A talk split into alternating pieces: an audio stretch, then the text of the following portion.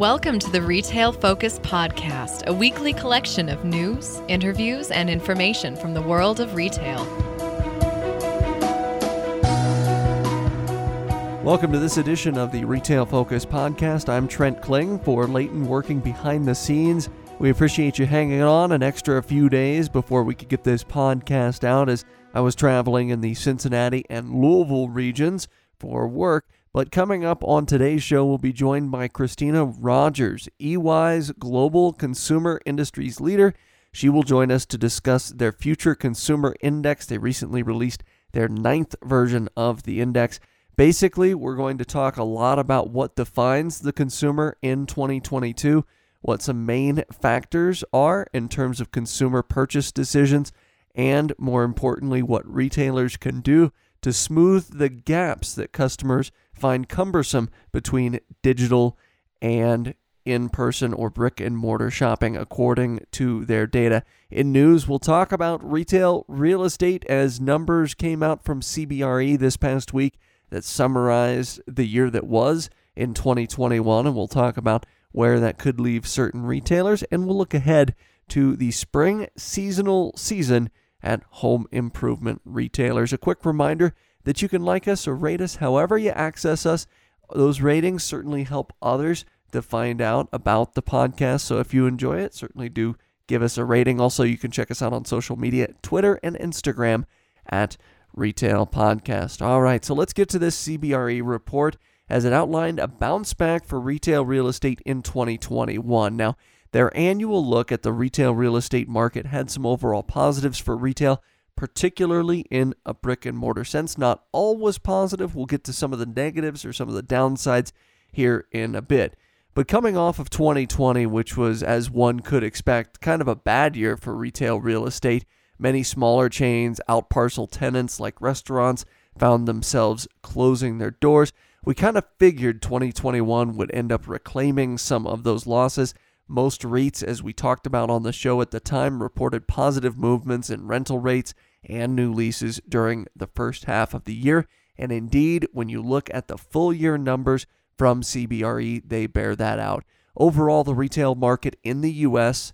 recorded 99 million square feet of positive absorption during 2021. Now, as some background, absorption measures the amount of square footage either leased or vacated during a period. So if it's negative, you have net losses in terms of the square footage that's leased, like what we saw in 2020.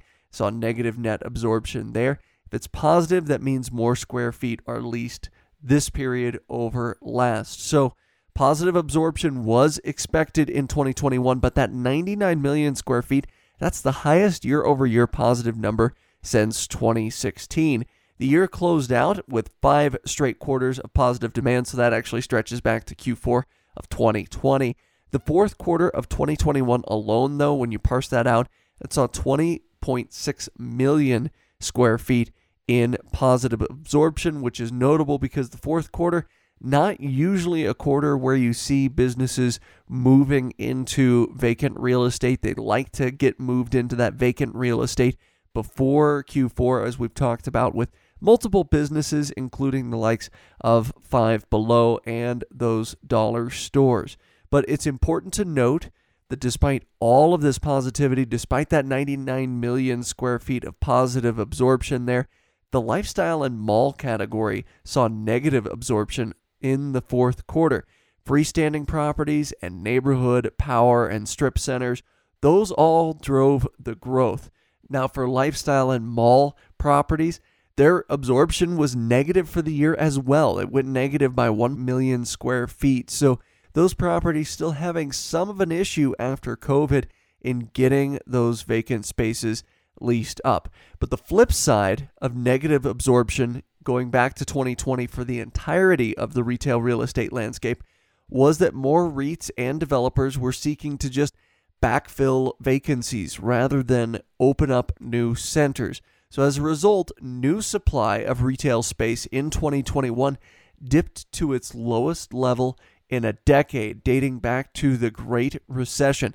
A number of factors here, not only, of course, the COVID factors and the pandemic factors, but of course, you have inflation as it pertains to getting those new structures built, building materials more expensive now than they've ever been, labor more expensive now than it's ever been. So in Q4 alone, new supply for retail real estate fell 59% from the already really low numbers in Q4 of 2020. So, what does this mean for retailers? Well, ultimately, it means rising rental rates because heightened demand in the back half of 2021 wasn't matched by as much new supply as maybe we've seen in years past. So, average asking rent increased by 1.6% in the fourth quarter year over year. Now, currently sits at 2187 per square foot. That's on a per year basis. It's seen a steady incline despite the pandemic, despite what people termed as the retail apocalypse. Overall, asking rent is the highest it's ever been, and this is the largest percentage increase in a single quarter since Q1 of 2019, talking, of course, about the fourth quarter of 2021. And the issue of supply isn't necessarily that supply doesn't exist countrywide, it certainly does. The U.S. finished 2021 with an availability rate of 5.6%, according to CBRE. Now, this is the lowest in 10 years. It was over 6.5% last year, so it has dropped off by almost a full percentage point. But still, you look and say, well, 5.6%, that means 5.6% of the available retail real estate out there still isn't occupied. Why do we see the lease rates bump up? Why are we seeing this cluster of demand for properties when about 120th of the space in the US is left to be rented? Well, the reason is because there's a lack of availability currently in A class centers and growing markets. When you look at the A class centers, when you look at the growing markets, the growing suburbs in certain areas throughout the country, when you look especially in the Sun Belt, lower California, all the way to Texas, you're seeing a lot of A class centers that are 100% occupied or very close to it. So as a result, a lot of that vacancy is isolated to B and C class centers and markets that are trending kind of in the opposite direction. That might be losing population. Maybe you're looking in markets in the Midwest. So many national retailers who are very picky about where they set up, they want to set up shop in those A class centers exclusively.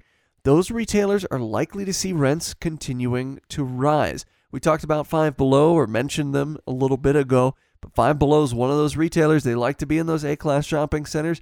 They will probably see their rents continue to rise because supply is, simply put, very scarce. Meanwhile, retailers who do business in small to mid sized markets or in the Midwest or take over recently abandoned real estate should be able to find some decent deals out there. You can think of an Ollie's bargain outlet in this space or maybe a dollar store. A good example of this is actually a family dollar I stumbled across in Tennessee recently. It's a rural Tennessee town, population of about 5,000, but they were able to find an abandoned save a lot space and rent that out at far less than the average U.S. rental rate. So, some of those retailers that do business in the Midwest in small to mid sized markets should be able to squeeze out some benefits in comparison to the overall U.S. rental rate, at least according to CBRE's data on that average U.S. rental rate. Now, as you dove into the data a little bit from CBRE's report, there are a few potential reasons for the upswing in brick and mortar retail occupancy. And of course, you can point to number one, the pandemic, people going out a little bit more often despite Omicron, people still wanting to get out and experience shopping centers or retailers. And we'll talk to Kristina Rogers with EY more about this in a moment in our interview segment, but that is probably the primary reason. The secondary reason is that the acceleration of e commerce has actually slowed just a little bit from those massive leaps that we saw in 2020. Now, ecom is still growing. We don't want to make it seem like ecom is shrinking, at least on the whole, but in Q4, CBRE's numbers suggest growth of 10.4% in e commerce year over year. So rather than those numbers in the high teens that some were forecasting, and certainly we heard from the likes of Deloitte that indicated that maybe customers thought they were going to spend about 60 to 70% of their holiday budget online, and that just never really came to fruition. There was a bit of a gap in between intent of consumers and what they actually did based on this CBRE data. And then the third reason is that certain retail centers that are brick and mortar heavy continue to see increases in spend from customers. Taken in aggregate, you look at categories like sporting goods, hobby, book, and music stores, they saw a 28% bump in sales over 2020. Again, this is all CBRE data that we're quoting from this report. And despite 2020 being a decent year for most in this category, we talk about record years really in terms of sales increases from the likes of Dick's Sporting Goods, from a lot of hobby store chains, as most people kind of circled back to hobbies during the pandemic. And although sales may peter out in this category over the next year, as we've talked about, furniture stores saw an increase over 26% in 2021 versus 2020. Miscellaneous store retailers, a large mom and pop contingent, they saw a 28% bump versus 2020. So you have all of these stores that really brick and mortar is their bread and butter, seeing demand flow back to them after the first year of the pandemic. It stands to reason that these type of stores are competing to open new locations in maybe new or unsaturated markets creating a number of companies that are really looking for space in the year ahead, and we're really looking for space last year. And then the fourth thing, as already mentioned, new supply remains low. There was just 23.5 million new square feet introduced to the retail real estate landscape in 2021. That's down 36% from 2020, 49% from levels we saw in 2019. So, massively low levels here in terms of new supply, owing to, as we talked about before, a number of reasons. And you can expect new supply to remain low with construction costs, both materials and labor, soaring. I've talked to a few mid sized market city leaders in growing areas over the last couple of months, and they've said, hey, look, we have a laundry list of retailers seeking to move in, but we can't find contractors, we can't find developers willing to develop because the construction costs are so high. You figure if construction costs do dip at any point in time, we might see more new inventory hit the market, but right now it's still going to be very tight, at least for the foreseeable future. So ultimately, what does this information in the report mean for retailers? Well, we could take away a number of things. Despite the closures we heard so much about over the last four years, and it's kind of funny, by the way, that retail apocalypse isn't thrown around as much anymore by the national media, especially since the onset of the pandemic. There seems to be heightened demand for space from many tenants. It's not this just overwhelming push away from brick and mortar retail that some experts thought we were going to see. We can also see that demand for brick and mortar locations can be expected to rise as construction costs increase because of the lack of new inventory. And perhaps this portends a return to some B and C class centers by certain retailers whose concepts maybe can support this return to some of those B and C class centers to benefit from the vacancy in those centers and reduced rental rates that they'd be getting versus the A class shopping centers. Also, you know, one thing I was thinking about this week as well, there's been a number of experts quoted over the years, especially since the onset of the pandemic, especially since the push to e commerce that we saw during the early days of the pandemic, that swore that the U.S. is over retailed and it would be a possibility for around 30% of the U.S. retail real estate to go vacant in the next decade because of this over retailing in the U.S. Now, look, that still might be true. We shouldn't take these 2021 numbers to mean that the U.S. definitely isn't over retailed, but the bottom line is that the numbers suggest that drops in occupancy rates are still a little ways off. Also, the retailers seem to be doing fine enough to re up leases or expand in the current market, suggesting that maybe that over retailing, not where some of those quoted experts seem to think it is. Maybe the US economy can support the current number of retailers that are out there, or maybe not a 30% drop, as some experts have been quoted in media outlets as saying. And then the final takeaway, I think, from this is a negative one. Traditional malls still seem to be struggling with occupancy. And again, you don't want to generalize because there's a lot of A class properties that are out there, like I said, that are about 100% full, but the malls seem to be struggling a little bit compared to the strip centers, compared to the neighborhood centers, and they might not be struggling as much as they were maybe in 2019 or 2020, but freestanding retail, of course, helped by dollar stores and those neighborhood centers, as well as strip centers of various sizes, they appear to be the driving force in retail real estate occupancy in the early 2020s, at least from what we can tell so far. So I think there's a number of things that we can take away from the CBRE report, and that's exactly the reason we wanted to bring it up on today's show. Well, coming up after this break, as mentioned, we'll be joined by Kristina Rogers, EY's consumer industries leader. EY recently released their ninth Future Consumer Index, and Kristina will join us to talk all about the index and some projections for 2022.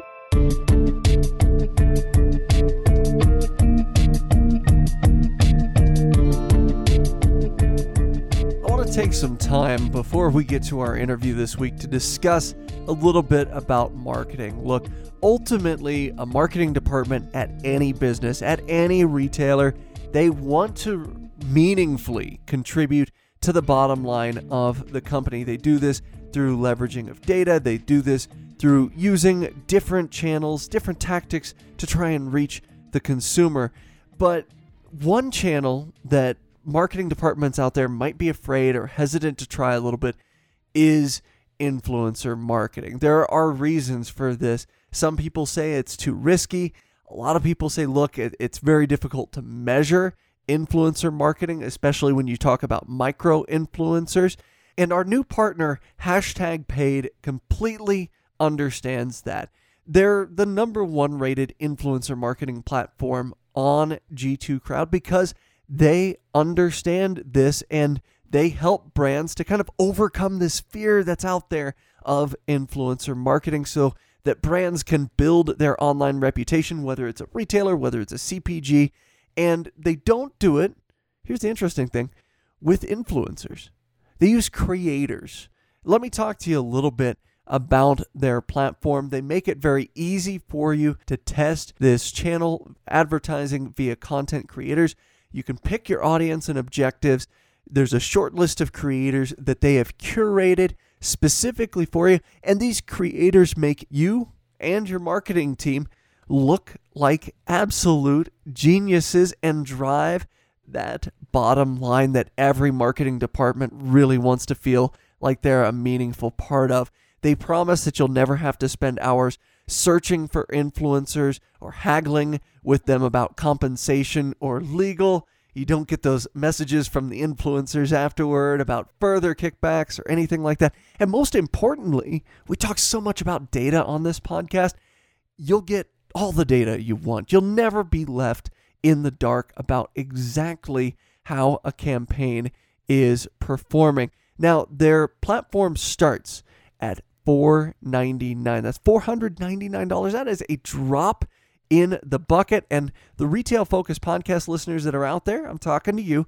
You get $500 of free working spend on your first creator campaign. So go to go.hashtagpaid.com slash retail. That's G-O dot H-A-S-H-T-A-G P-A-I-D dot com slash retail and you'll receive $500 off your first campaign. That is an amazing deal only for retail focused listeners. We'll put the link in our show notes. Once again, hashtag paid. Check them out and think about channeling your marketing, or at least a part of it, through creators rather than influencers. There is a difference. Visit their website to find out more.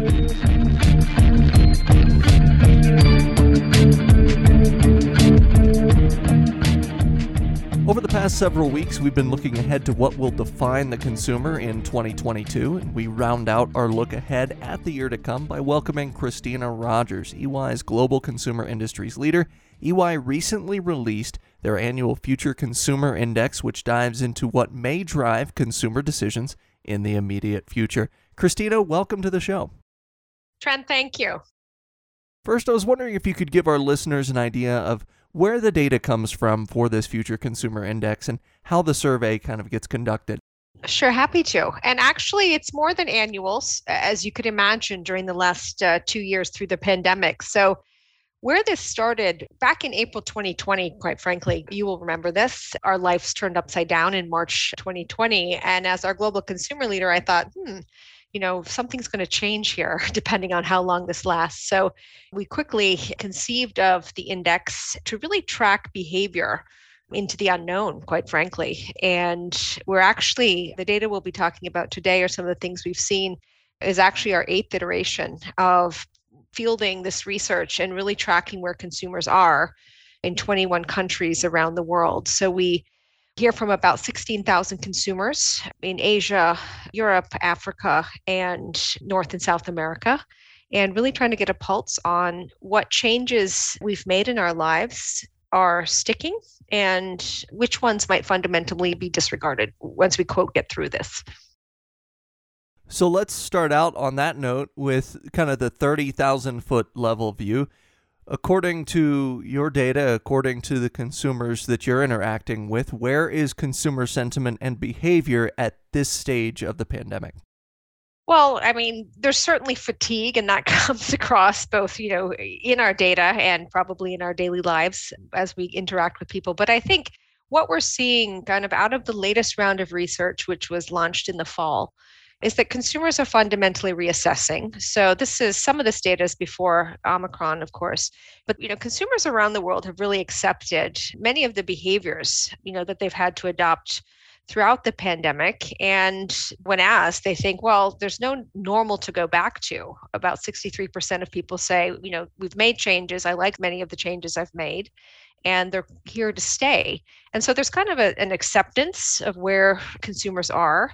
And there's a reflection, I think. We've seen that consumers have, we as people have sat in our homes, if we were working from home or going to school from home throughout the course of the lockdowns, the pandemics, and the various phases that came through. We've been enmeshed in all of our stuff.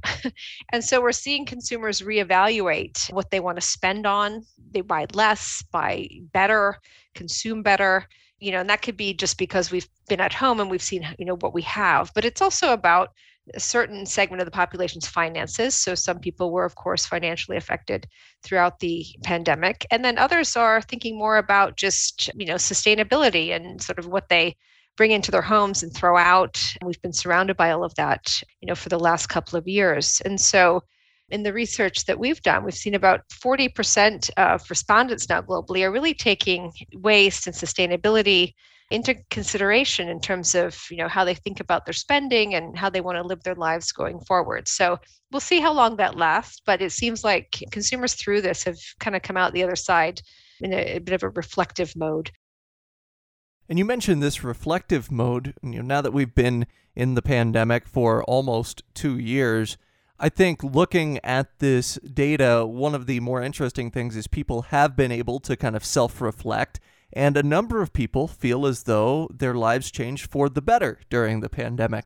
I'm curious what some new habits that people have developed are over the last couple of years and how we can expect the habits, whether it's staying at home, taking care of their home more often, what have you, to change patterns in shopping or consumption going forward.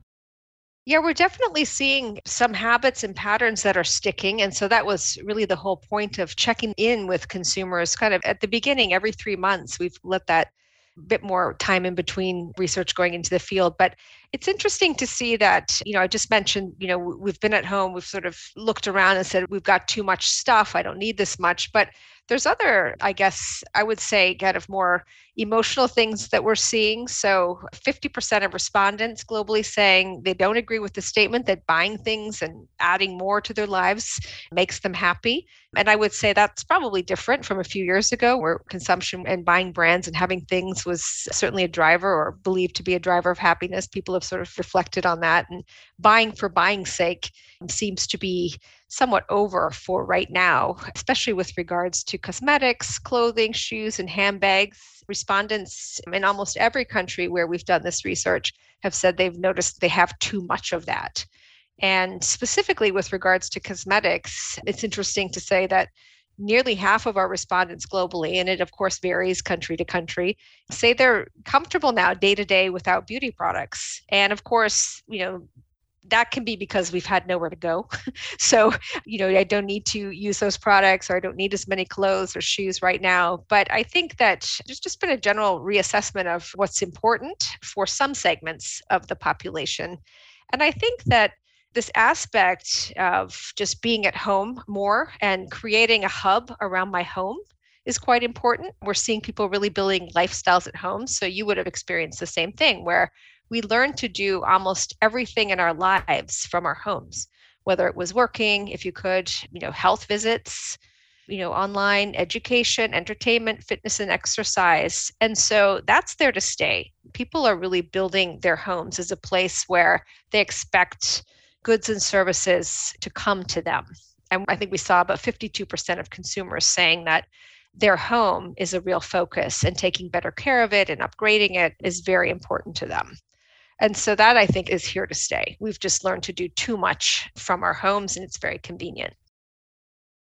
You talk about certainly the changes that have gone on during the course of the pandemic through this data. One of the things I think your data is great at doing is breaking out things in terms of country, in terms of region, but you also break down many of the findings into generational groups. What are some of the key differences we're seeing between generations as far as retail is concerned at this stage?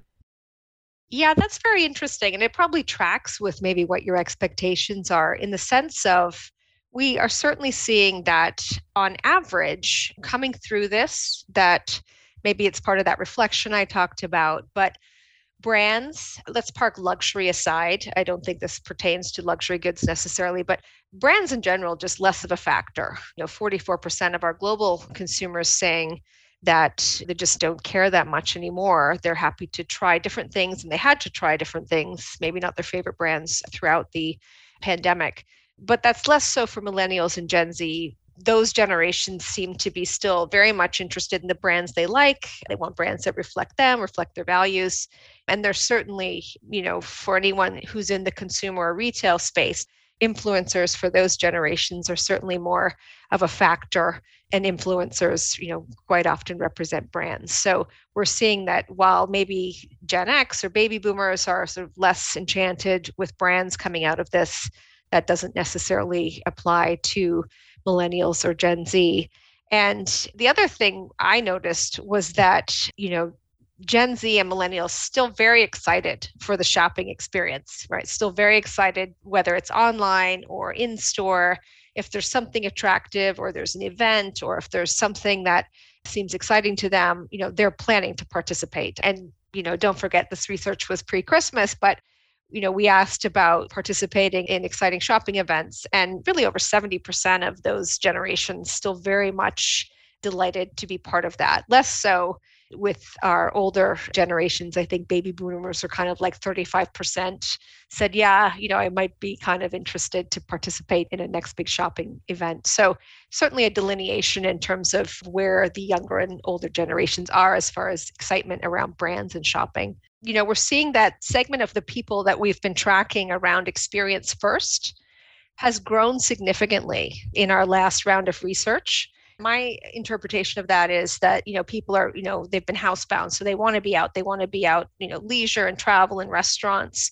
But I also think it's about digital experiences because we were forced to be online for so much of our lives. And we've seen what good, bad, and ugly digital experiences look like. And so our expectations have been set very high maybe that retail needs to follow what the insurance industry is doing or where some other industry is doing but my expectation as a consumer i think around experience you know has grown tremendously and you talk about this idea of shopping as an experience people seeking out the experience of shopping and I think some of your more detailed data in this study, participants in the survey most recently were asked what some of their top challenges were with online shopping and just focusing on the US. Three main concerns really came up produce selection, not all SKUs being made available, and the frequency of replacements, all of which have to do very much with online grocery shopping. And we're seeing numbers certainly reflect that online grocery shopping seems like from third party data went down in 2021 versus 2020. Maybe that experience wasn't there.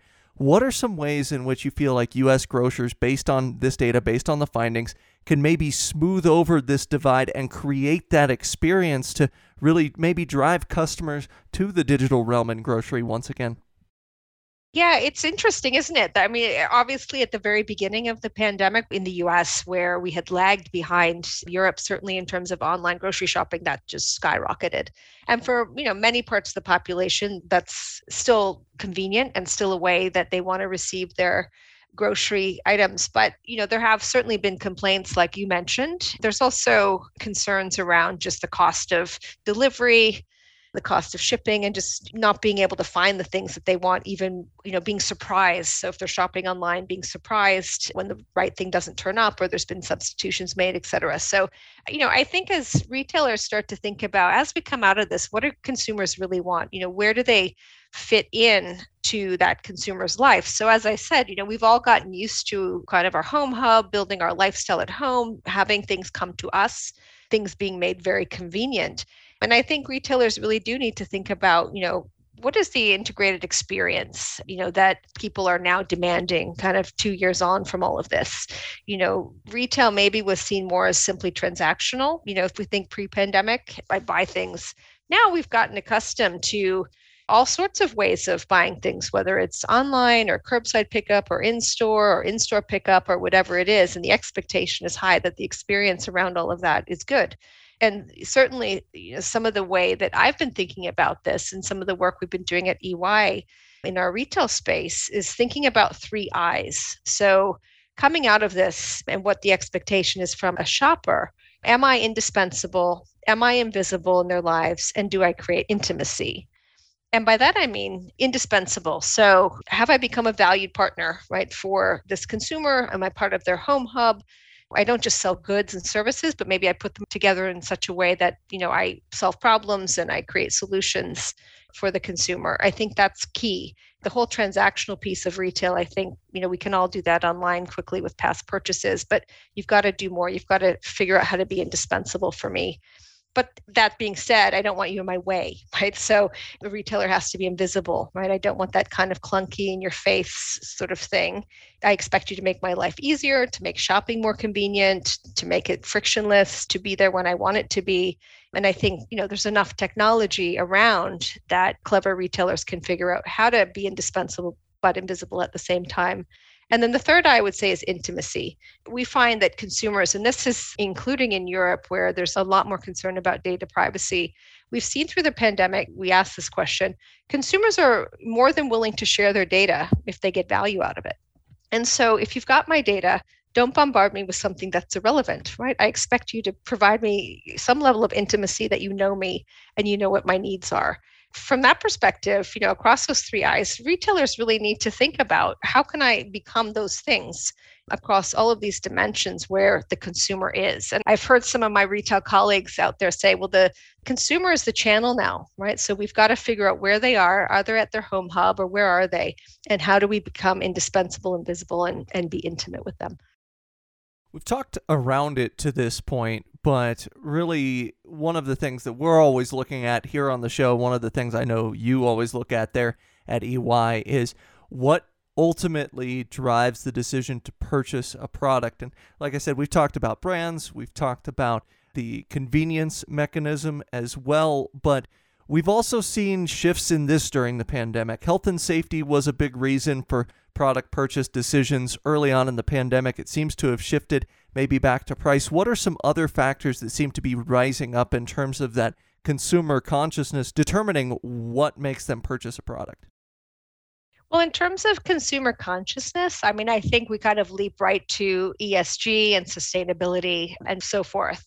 And you probably remember this, Trent, at the beginning of all of this when nobody was really out at all right? And we saw wildlife in the streets and we saw clear skies in Los Angeles and all of that sort of thing. And and there was a lot of I think about when I go back to the first few rounds of this research that we did, there was a real intensity right around seeing you know what all of our consumption and our human behavior does to our environment and so we saw a lot of interest in understanding about what consumers could do to keep it going right to keep kind of blue skies everywhere going that waned somewhat in the different cycles of research that we did. More recently, though, in the research we launched in the fall and had a look at, there still are good intentions. So consumers are still willing to consider environmental impact. Some say 56% globally say they would be willing to pay more if they understood that a specific choice, you know, had a better impact on the environment or not a negative one. Now, of course, you know, there's always the action and intention gap as far as consumers go. We quite often will say that we want to do things and then we don't do them necessarily. So the proof would be in the pudding. But we do see that almost 50% of consumers globally say sustainable packaging is becoming very important to them, that they'll be looking at that and wanting manufacturers to provide that sort of information.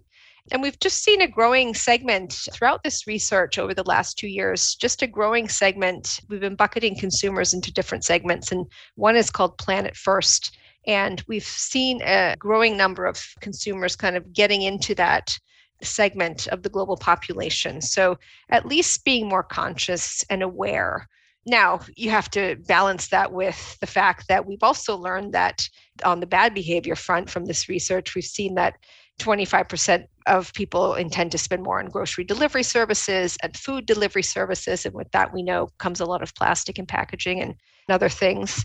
And we also have seen that people, especially when they were concerned about the COVID and you know wanted extra packaging around things and wanted to make sure things were safe and secure. So while there's intention, I think we still have to track, you know, where's the real action and activities.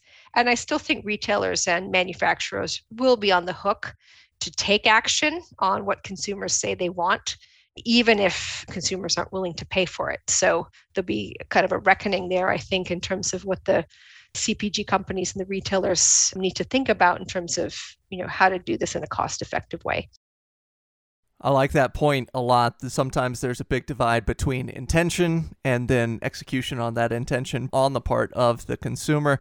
I wanted to wrap up with this because this has something to do certainly with that intention around buying. And at the beginning of the pandemic, you saw when stores reopened, a bunch of people going out, going to Home Goods and IKEA and so forth. Really, that nesting phenomenon became a thing. But now durable goods sales, we've heard from people, have been expected to decline in 2022. And I'm curious, what were some findings in this study that suggested people might be looking at that with intention, might be hanging on to what they've already got for longer? Yeah, we, and we did see that. And I think it kind of comes back to that home hub concept. So we've been in our homes, we've seen what we have. Globally, we know that people are saying that they want to upgrade their homes, they want to focus on them being a better place to spend so much time. But I think to your point, we've been tracking this idea. It sort of started around the sustainability point, right? Throwing things out instead of repairing them. But we've seen a growing number of people in the various launches of the research, people saying, no, actually, you know, now that I've been here, I've been home, I'm reflecting, I'm concerned about where this stuff goes when I throw it out. Globally, we've seen a growing number, and right now it sits at 53% of our respondents say, you know, they'd really prefer to repair big items, so durable goods in their home versus replacing them.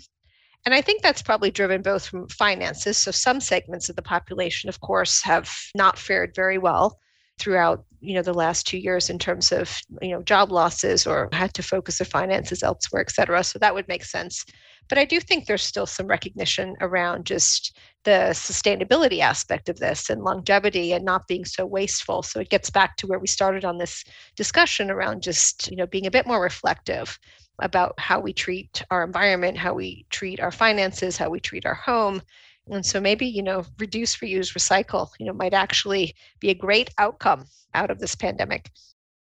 We've spent all of this time talking about the consumer and just wanted to end on this. I know your job is certainly to look at things with a broad breadth as far as the retail industry, as far as consumers are concerned. But if there's one sector of retail that you could pinpoint as maybe you're keeping an eye on, you're interested to see how things pan out in 2022, what would that sector be?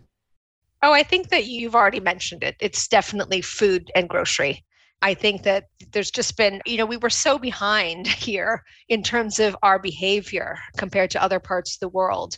And we're really playing catch up in terms of, you know, how we shop for food, whether we want it to be local, what kind of information we want about it, how we want to receive it, and so on and so forth. I think there's just tremendous upheaval right now in terms of that food grocery space. And so, you know, for me, that's really one to watch. And there's, you know, we can look to Asia, we can look to Europe, and we can see some of the trends there in terms of what's happening.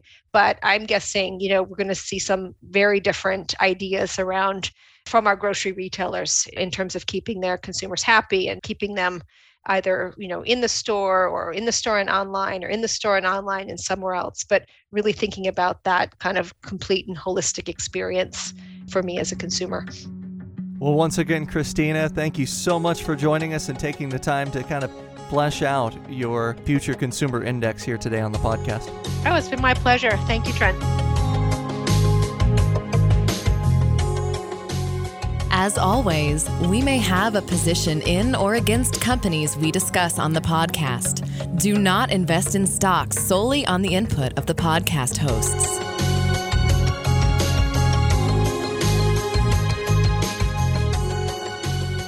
Well, we thank Kristina for joining us, and if you can't tell by this point, my voice is in rough shape. We're in the uh, yearly or so period of time in which I seem to lose my voice every single year, so We'll wrap it up quickly by looking ahead at the spring retailing season, specifically the spring seasonal season for home improvement retailers. Now, we've talked before about how durable goods, about some home improvement categories might take a step back in terms of sales from 2021 to 2022. However, Spring sales, at least what's been indicated so far, could be as robust as they were last year. And one of the ways we tell this is by looking at hiring numbers. As far as Home Depot is concerned, they're seeking to hire 100,000 new seasonal employees this spring. To put this in perspective, the past couple of years, Home Depot has sought to hire 80,000 new employees. So you're looking at a 25% boost in the number of seasonal employees Home Depot is seeking to add on to. And I think this maybe indicates that Home Depot, at least, is expecting more robust seasonal sales this year over last year, or at the very least, sales to come in at a similar rate. You know, a lot of customers have probably gotten those mowers, gotten those bigger ticket items over the last couple of years. And we talked about kind of that last spurt in early 2021 of stimulus money really assisting in some of these garden centers selling the big ticket items in some of these home improvement retailers. But there are so many things that come up as expenses on an annual basis. For example we talk about people painting the outside of their houses. Of course the price of paint has gone up so you might expect sales to increase along with inflation there. But planting is an annual thing. Mulching around the house is an annual thing. A lot of really springtime outdoor activities surrounding a property that you own, these are going to be purchases every year. And at least Home Depot's hiring numbers indicate that this could be pushing towards a positive outcome for the spring seasonal season. You know, one other thing that we mentioned on the last podcast episode is really looking ahead to Tractor Supply's performance. And I think that's the same thing for this spring tractor supply company while they do have a number of durable goods, a number of goods you might only have to purchase once every five to 10 years, you are looking at a number of seasonal things that are annual purchases for their customers. So I'm looking ahead to spring seasonal sales, specifically garden center sales for the likes of Home Depot, Lowe's, Ace, Menards, Tractor Supply Company, and the list goes on because ultimately, I think, and I've got an indication here from a few different retailers that the spring seasonal sales, at least as far as garden is concerned, probably going to be in line, if not better, than previous years. And so that would really get the year out to a positive start for the likes of these companies. Well, that'll do it for us here on the Retail Focus this week. Coming up next week, or coming up really in just a few days, as we'll release on our typical Sunday coming up this week, we'll be joined by Thad Price. He's the CEO of Talroo, and he will join us to discuss the current retail hiring landscape. You hear so much about the war for talent, you hear so much about wage increases, benefits increases. He's going to talk about what benefits retail employees are really looking for according to their data and how retail companies can go about finding ways to not only recruit the best talent, but retain the best talent. And that includes flexible scheduling for certain employees. So it's a valuable conversation. I certainly hope you'll tune in. Again, that next podcast is to launch this coming Sunday, February 6th. So we thank you for listening to this one, and we'll be back with you just four to five days from now. This has been the Retail Focus Podcast. For more, visit our website at retailfocuspodcast.com and subscribe on iTunes or Stitcher. Follow us on Twitter at Retail Podcast.